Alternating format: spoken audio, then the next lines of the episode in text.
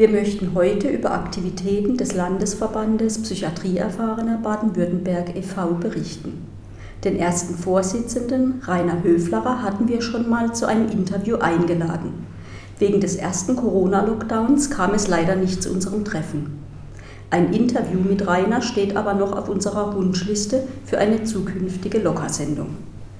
Allerdings liegt uns ein Forderungspapier des Landesverbandes Psychiatrieerfahrener Baden-Württemberg vor, das wir gerne heute in unserer Sendung vorlesen möchten. Es ist von Dennis Riele, einem Verbandsmitglied, verfasst und uns am 20. Mai, also ganz aktuell, zugesandt worden. Das Forderungspapier trägt die Überschrift Anerkennung psychischer Leiden als Berufskrankheit. Nicht auf die Gerichte warten. Im Text heißt es weiter. Nicht erst die Corona-Pandemie macht deutlich, Arbeit kann krank machen.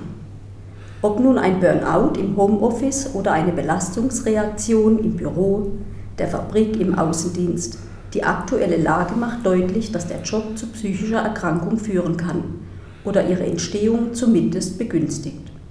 Entsprechend bedarf es unserer Ansicht dringend einer legislativen Ebnung der Voraussetzungen, seelische Krankheitsbilder in ausgewählten Fällen als Berufserkrankung anerkennen zu lassen. Bislang bleibt dies den Betroffenen zumeist verwehrt, weil Anlage 1 zur Berufskrankheitenverordnung keine entsprechenden Einträge in der Liste der Berufskrankheiten vorsieht. Immerhin wissen wir aus den jährlichen Erhebungen der Krankenstandstage, wie rasant die Zahl der Betroffenen steigt die aus Gründen einer psychischen Erkrankung zumindest vorübergehend nicht mehr ihrem Erwerbsleben nachgehen können. Und während sich über viele Jahrzehnte die Auffassung hielt, die meisten Seelenleiden hätten eine endogene Ursache, weiß man heute doch um das Gegenteil. Es sind zumeist äußerliche Faktoren, weshalb Menschen Ängste, Depressionen und Belastungsstörungen entwickeln und nicht selten sind diese Einflüsse im Arbeitsumfeld zu finden. Ob man sich nun durch körperliche oder geistige Überforderung, durch Mobbing oder Konflikte mit Chef und Kollegen bzw.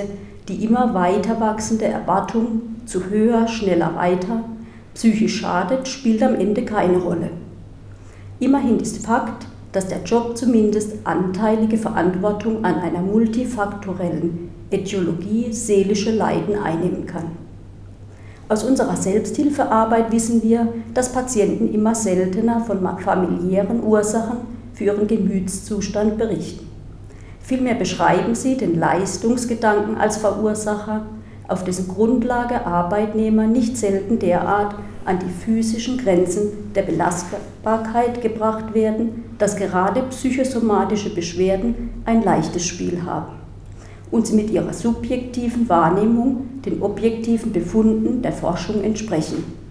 Auch aus eigener Erfahrung kennen wir die ganz erhebliche Einflussnahme von Stressoren auf unsere Psyche. Und gerade im Büro, auf der Baustelle oder im Außenvertrieb verkennen wir die Dynamik von Messgrößen, die unser seelisches Gleichgewicht durcheinander bringen. Ehrgeiz, Zielstrebigkeit und Perfektionismus verdrängen den Leidensdruck nicht selten über Monate und Jahre, ehe sich dann eine psychische Reaktion mit voller Wucht entfalten und uns schnell einmal in eine chronisch verlaufende Erkrankung der Seele drängt. Es darf nicht länger sein, dass Arbeitgeber und Unternehmen weitestgehend von der Haftung und Verantwortung gegenüber den Mitarbeitern entbunden werden, wenn die eigenen Arbeitnehmer für deren Profite bis zur Erschöpfung schuften. Es braucht mehr Verbindlichkeit und Verpflichtung zu Maßnahmen der betrieblichen Gesundheitsförderung und Prävention, aber gleichsam eine finanzielle Beteiligung der Firmen an den Folgekosten arbeitsbedingter Seelenleiden. Dafür ist es nicht zuletzt unerlässlich, dass die rechtlich uneingeschränkte Anerkennung psychischer Störungen als offizielle Berufserkrankung möglich wird und nicht länger eine Einzelfallentscheidung bleibt, die keine Verbindlichkeit und Präzedenz besitzt. Dienstherren dürfen sich nicht weiter darauf verlassen können, dass Gerichte die Frage nach der Herkunft einer psychischen Erkrankung offen lassen oder in einen derart interpretierbaren Ermessensspielraum stellen, dass darauf kein solider Nachweis denkbar ist.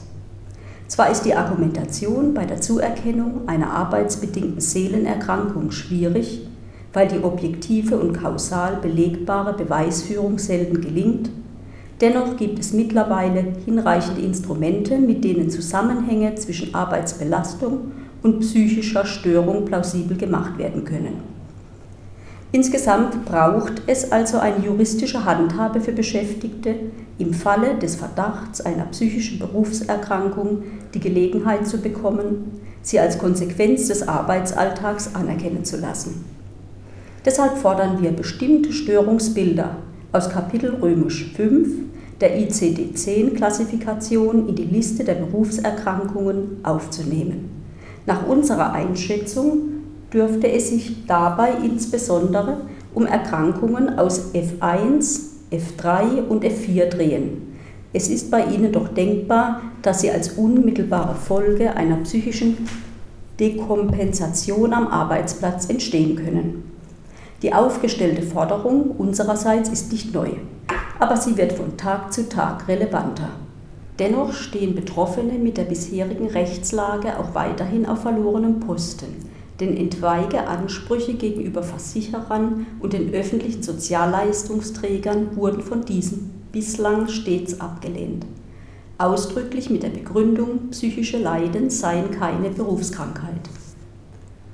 Auch wenn die Argumentation gegen eine gesetzliche Änderung auf der Grundlage wissenschaftlicher Erkenntnisse stichhaltig sein mag und es für die Anerkennung psychischer Störungsbilder als Berufskrankheit bislang keine hinreichenden Aussagen darüber gibt, inwiefern bestimmte Arbeitsfelder zur Entstehung seelischer Erkrankungen beitragen, ist ein Umdenken gerade jetzt nötig. Es darf nicht an fehlenden Studien scheitern, die einen abschließenden Zusammenhang zwischen Beruf und Krankheitsbild beweisen.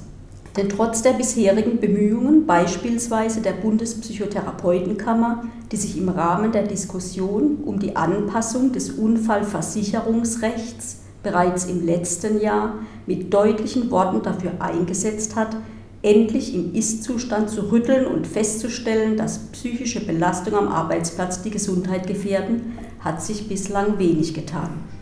Die von der Bundesregierung in diesem Zusammenhang vorgeschlagene Gesetzesänderung im Berufskrankenrecht, die nach eigenen Angaben dazu beitragen solle, die bisherigen Regelungen an die gestiegenen Anforderungen an die Legitimation und Transparenz sozialrechtlicher Entscheidungen anzugleichen, ist völlig unzureichend.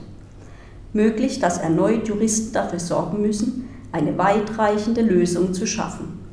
Das momentan beim Bundessozialgericht anhängige Verfahren, das von einem Rettungssanitäter mit posttraumatischer Belastungsstörung angestrengt wurde, könnte die Politik zum weitreichenden Handeln verdonnern.